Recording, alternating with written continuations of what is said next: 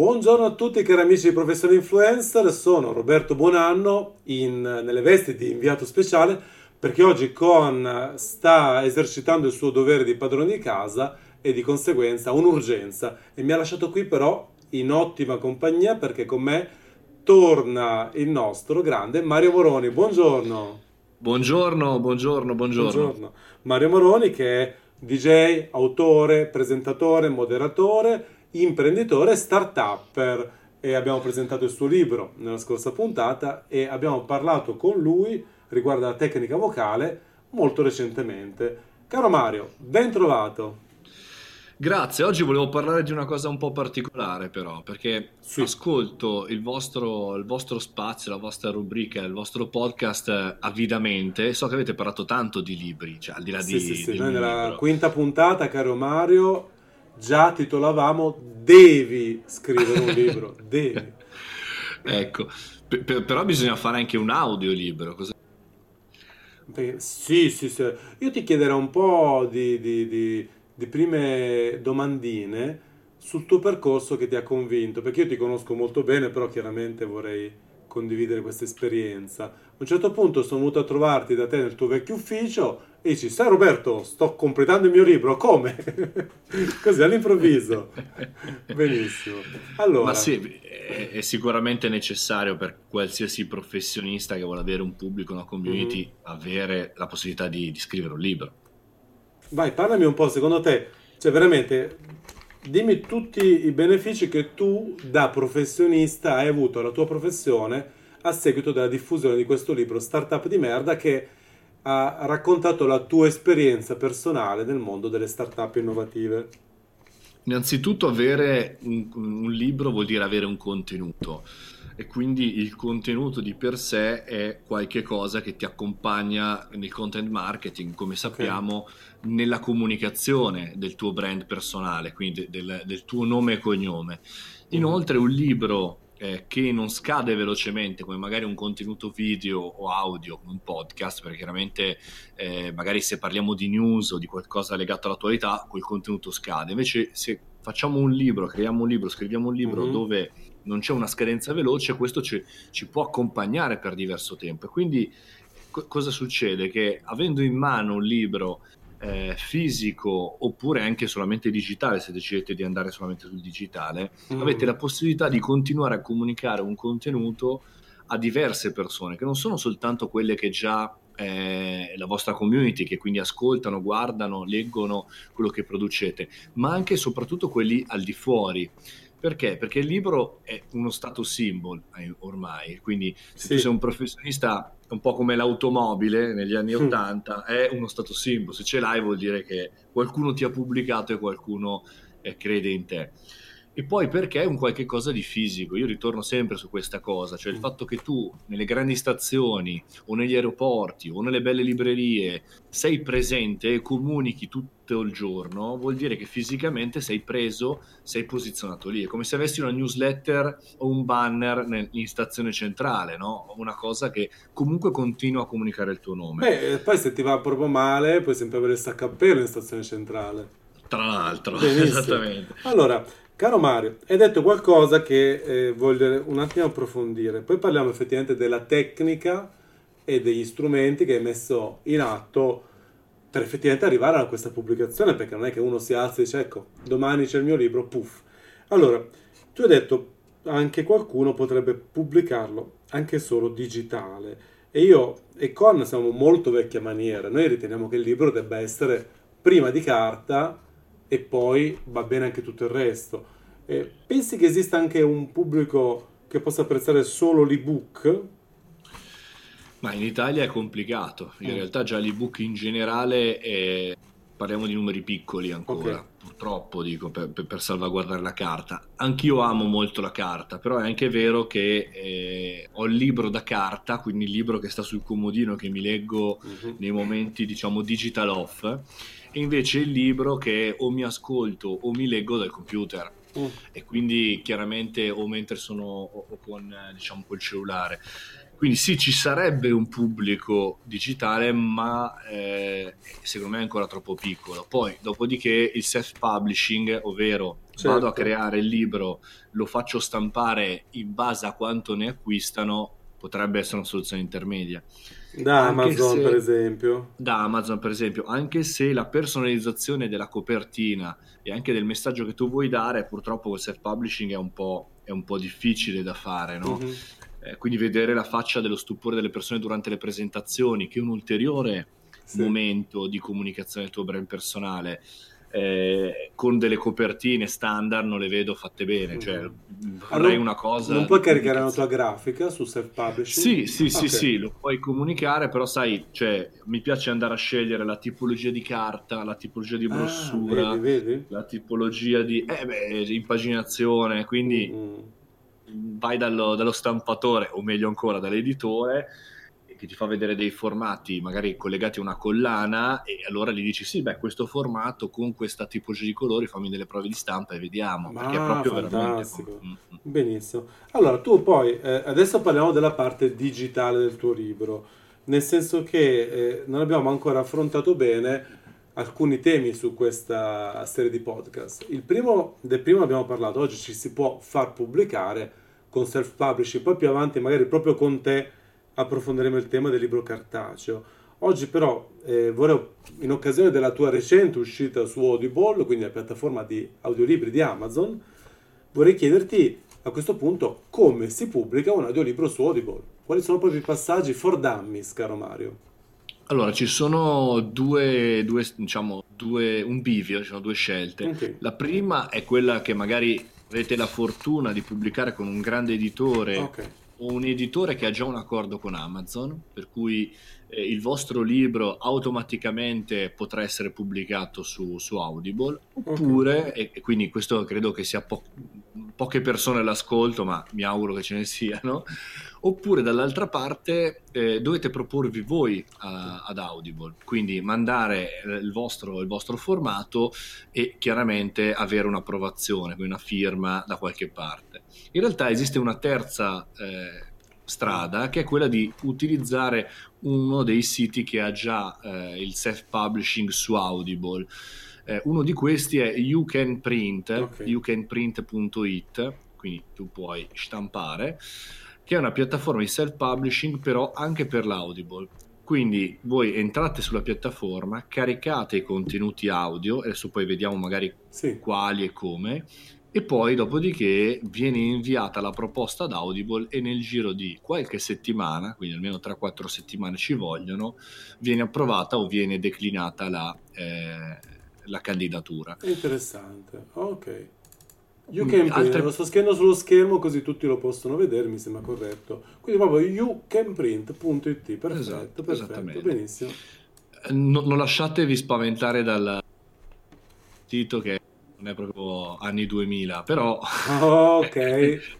però funziona. Ah sì, sì, è un po' vecchio, vecchio stile, certo. Vecchia maniera, però funziona. E devo dire la verità, mi ha un po' stupito perché eh, effettivamente su Audible c'è una ci sono pochi capitoli, ci sono pochi libri. Questo è un problema italiano perché l'Italia rientra in uno di quei paesi dove non è attualmente possibile pubblicare direttamente su Audible, mm, se non attraverso uno degli editori. Nei altri paesi invece è possibile, tipo il Regno Unito, se vivete nel Regno Unito e avete un account Amazon potete già fare questa cosa pubblicando automaticamente. Ok, ok, quindi c'è ancora un po' da aspettare. Anche per, sai perché Mario?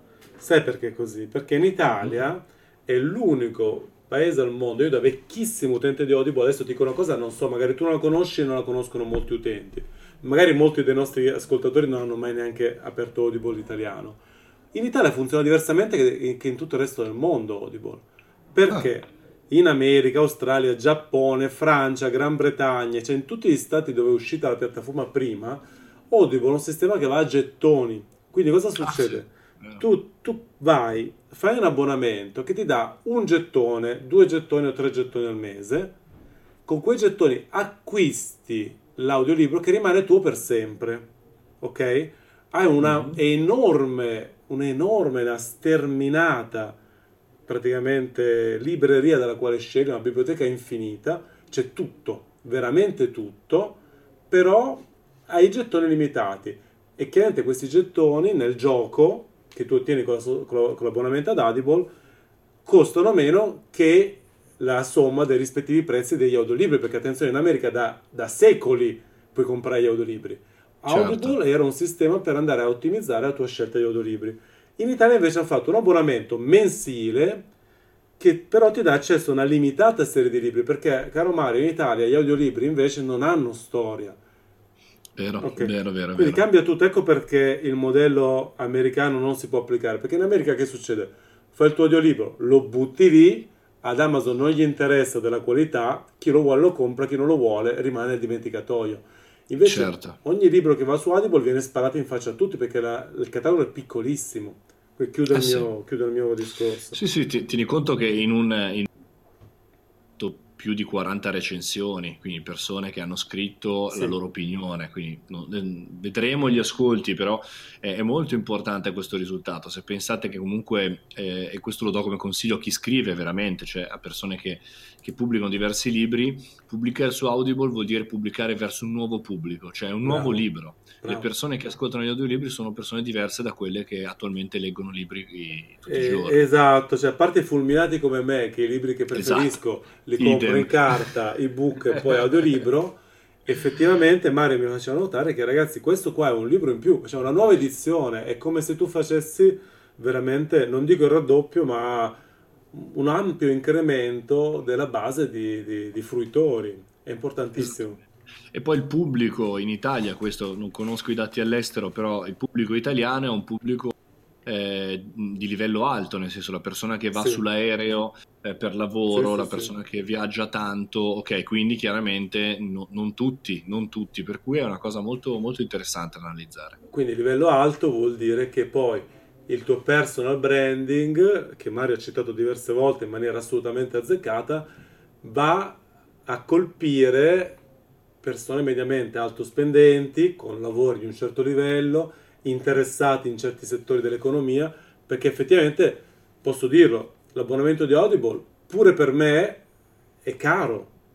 Mm. Io credo che 10 euro al mese mm, sono un po' così per qualcosa che poi non mi rimane. Quindi chi lo paga è veramente qualcuno che ha un livello culturale di interesse, di approfondimento che è perfetto per fare personal branding. Quindi, cari amici di Professional Influencer, consigliate. Queste sono tutte chicche perle che il nostro Mario ci sta dando, quasi gratis, eh, perché poi alla fine ci stacca la fatturina. Mannaggia, magari. Ma la cosa, la cosa bella, secondo me, di queste queste informazioni è il fatto che qualcuno le ha provate, no? Sì. Eh, io diffido dalle persone che dicono che no, non te lo dico perché l'ho fatto io, voglio avere una, una, posizione predominante, perché poi il punto non è la technicality, solamente pubblicare. Lo dicevi prima, no? È il contenuto, la qualità. Se io poi, ok, so come pubblicare su Audible, ma eh, pubblico l'elenco della spesa, è chiaro che ti do lo strumento, ma poi la qualità è un'altra cosa. Invece, se avete pubblicato un libro e se non l'avete fatto, fatelo. Pensate veramente di mettere eh, in circolo magari dopo sei mesi, dopo dieci mesi, dopo un anno anche magari l'audiolibro. Mm perché è veramente un nuovo modo di andare a pubblicare, a comunicare, molto più vicino a questo podcast, per esempio, no? Eh, però eh, chiaramente è il contenuto quello del libro. Ah, Mario, tu potresti affermare che, eh, diciamo in maniera molto lata, il tuo giro di affari, che non, sono, che non è il fatturato e basta, che il tuo giro di affari, di opportunità è effettivamente aumentato dall'uscita del libro e poi ulteriormente dall'uscita dell'audiolibro? Cioè è concretamente questa sensazione pratica? Guarda, non, non è solamente una diciamo, sensazione, ma è un'attività anche, anche diciamo, derivante da dei dati, nel senso che eh, il libro ha portato a fare delle presentazioni, ha portato ah. a far sì che io possa, eh, cioè, possa muovermi anche perché sono quello di Startup di Merz, sono quello del libro, no? quindi certo. le, le, persone hanno cancellato quello che avevano, pensavano prima di me mm-hmm. e adesso hanno messo dentro questo nomino che comunque è una, è una, keyword, non ce n'è. E alcuni clienti sono arrivati grazie al libro per, perché mi piaceva la, la, mia tecnica. L'audiolibro ancora diverso, nel senso che comunque attira, e questa è la mia sensazione, ma vedendo anche i dati lo confermano, attira soprattutto persone che non mi conoscano, non persone che già mi seguivano per altre mm. cose, che con il libro magari hanno aumentato la mia consapevolezza, cioè la consapevolezza, la qualità del mio lavoro, ma soprattutto persone che non mi conoscono, perché l'audio, wow. la voce eh, avvicina, no, non, è, non è una uno spam, non è una, diciamo, un banner, è un qualche cosa che ti lega e soprattutto le persone che ascoltano gli audiolibri li ascoltano fino alla fine, a differenza del libro. Ok. Perché è un sottofondo. Beh, anche perché è pagato. Eh certo. Eh, tu hai un servizio pagato che non ha tantissimi libri, soprattutto nell'ambito del business, affari e crescita personale, che sono categorie che io spulcio sempre. Guardate che non c'è tanta roba cioè no. di, quindi, il, per, per, il momento su Audible Italia è l'unico che parla di startup. Per, per esempio, e quindi a un certo punto, prima o poi, chi è interessato ci capita. Quindi poi con, la, con l'audiolibro effettivamente come questo volume, questo networking è aumentato ulteriormente. Ma facciamo un esempio, c'è un grande committente che ti ha trovato grazie al libro o all'audiolibro che puoi citare? Ma eh, non posso citare l'azienda, però è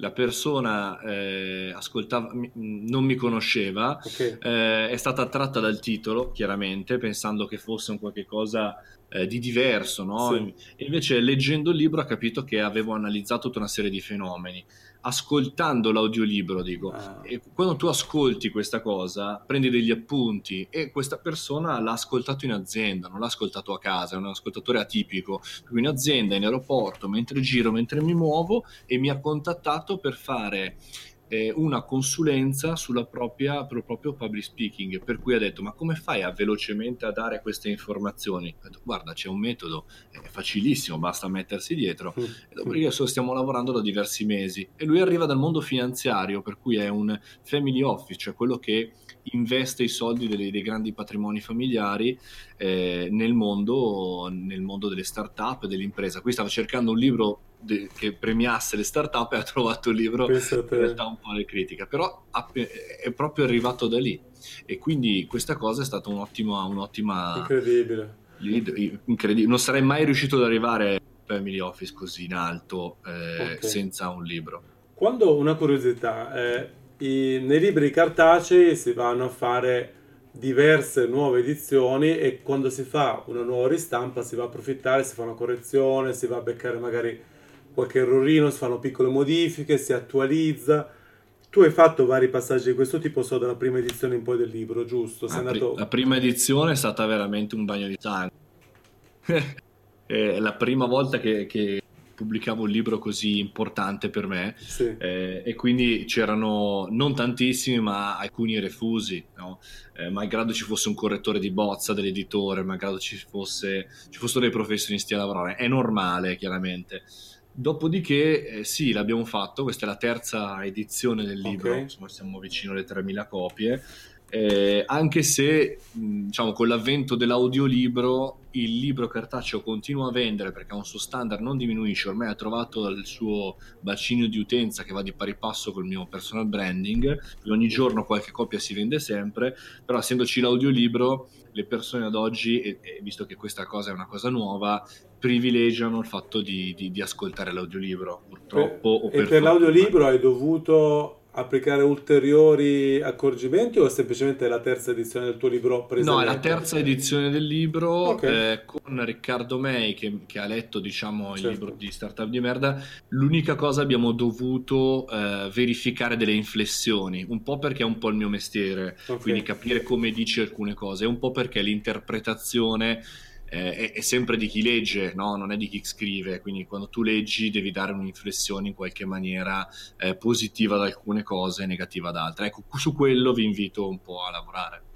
Senti, poi l'altra domanda è questa, il tuo libro un po' forte che fa anche un po' di turpiloquio voluto proprio per andare a certo. rincarare certo. la dose su, su, su, su, certi tipi di argomenti. Eh, ma mi chiedo, il tuo lettore, eh, come l'ha presa, visto che mi hai detto che Riccardo è quello che fa diversi pezzi su Quark, sei serissimo, cioè quando a un certo punto devi sparare giù un paio delle tue belle affermazioni. Ma, ma eh, Riccardo l'ha presa bene perché conosceva il personaggio, mettiamola sì, così, sì, sapeva sì. che mi piace ogni tanto provocare su alcune cose, ma grado poi, comunque, siamo sempre positivi. Eh, l'ascoltatore invece, devo dire che mi ha, avevo molta paura che ci fosse troppa dis- distonia tra le due i tuoi fattori comunicativi. In realtà Riccardo l'ha interpretato benissimo, per cui anzi chi ha ascoltato era, era innamorato di, questa, di, di, questo, di, questi due mondi insieme, no? una voce istituzionale quasi okay, di racconto okay. da documentario e invece un testo di questo tipo. Bravo Riccardo, ma secondo me è un, è un bel connubio. Ecco, cercare di trovare due cose e metterle insieme che si incastrano alla perfezione è complicato. Mm-hmm. Però è bello quando si sente lo scalino, quando si sente il lavoro dietro della differenza. Per cui Benissimo. positivo anche quello dimmi, tu, dimmi i motivi per cui il libro deve leggerlo qualcun altro, a meno che il tuo mestiere non sia leggere i libri. Ne abbiamo parlato un po' nella, nella puntata precedente, quindi vorrei ampliare un po' di più perché è un investimento ovviamente affidare a un professionista questo mestiere, ma dimmi proprio i due motivi rapidissimi che, che, con i quali riassumi questo concetto. Beh, sicuramente per il fatto che, eh, malgrado tu possa avere una bellissima voce, o tu sia anche un, un addetto ai lavori del dell'intrattenimento, intrattenere è diverso da eh, raccontare, okay. per cui chi fa eh, chiaramente il, il, doppiatore sa farlo benissimo e molto meglio di te. E la seconda, la seconda, cosa è perché eh, su Audible si scelgono non soltanto i libri, ma si scelgono le voci. Ah, Quindi ogni tanto vado a scegliere, mi, mi, ascolto i libri di Riccardo May, vedo Ken Follett eh, Renato Franci, Cat Follett, Mario Moroni con Startup di merda. Capisci che nell'elenco di Ken Follett tu dici quante persone leggeranno il mondo sì, eh, startup sì. su Audible? Pochi, Ken Follett tantissimi, è un ulteriore keyword, ecco quella cosa, per cui è importantissimo. Ottima scelta, quindi lo stesso Riccardo diventa un influencer, fantastico. Esattamente, esattamente. Ah, caro Mario, io concludo veramente dicendo che apprezzo molto veramente il tuo rispetto per i tuoi lettori, perché questa è una mossa di rispetto, perché Mario è un professionista della voce, avrebbe potuto tranquillamente risparmiare questo, ma ha voluto addirittura dare un qualcosa in più. E io confermo che ci sono veramente autori che hanno fatto la scelta opposta e io ho iniziato a leggere, ad ascoltare i loro audiolibri e li ho chiusi letteralmente indispettito perché ho ritenuto che certa eh, un eloquio così carente eh, sia un'offesa veramente nei confronti del lettore, è una mancanza di rispetto, quindi a maggior ragione questo influencer che è qui con noi, il nostro Mario Moroni, anche il nostro esperto di tecnica vocale, eccetera, eccetera, eh, ha dimostrato ulteriormente che bisogna essere umili e pronti a investire sempre pensando che il nostro cliente finale è chi ci segue e non il nostro portafogli, giusto Mario? Assolut- assolutamente, assolutamente, anche per regalare un'emozione delle persone. Purtroppo Perfetto. tante volte noi autori siamo di fretta perché vogliamo monetizzare, siamo di fretta perché dobbiamo far uscire i contenuti. Vale la pena ogni tanto regalare qualche emozione a chi ci segue. Eh sì, anche perché poi ti torna tutto indietro positivamente. Mentre se fai le cose sbagliate ti torna come un boomerang qua, pam, sulla fronte. ah, mi sono fatto male anche. Ok, grazie, grazie, grazie, grazie tantissime Mario. E grazie a voi. di averti presto qui su Professione Influencer e auguro buona giornata e buon lavoro. A domani a tutti i nostri ascoltatori.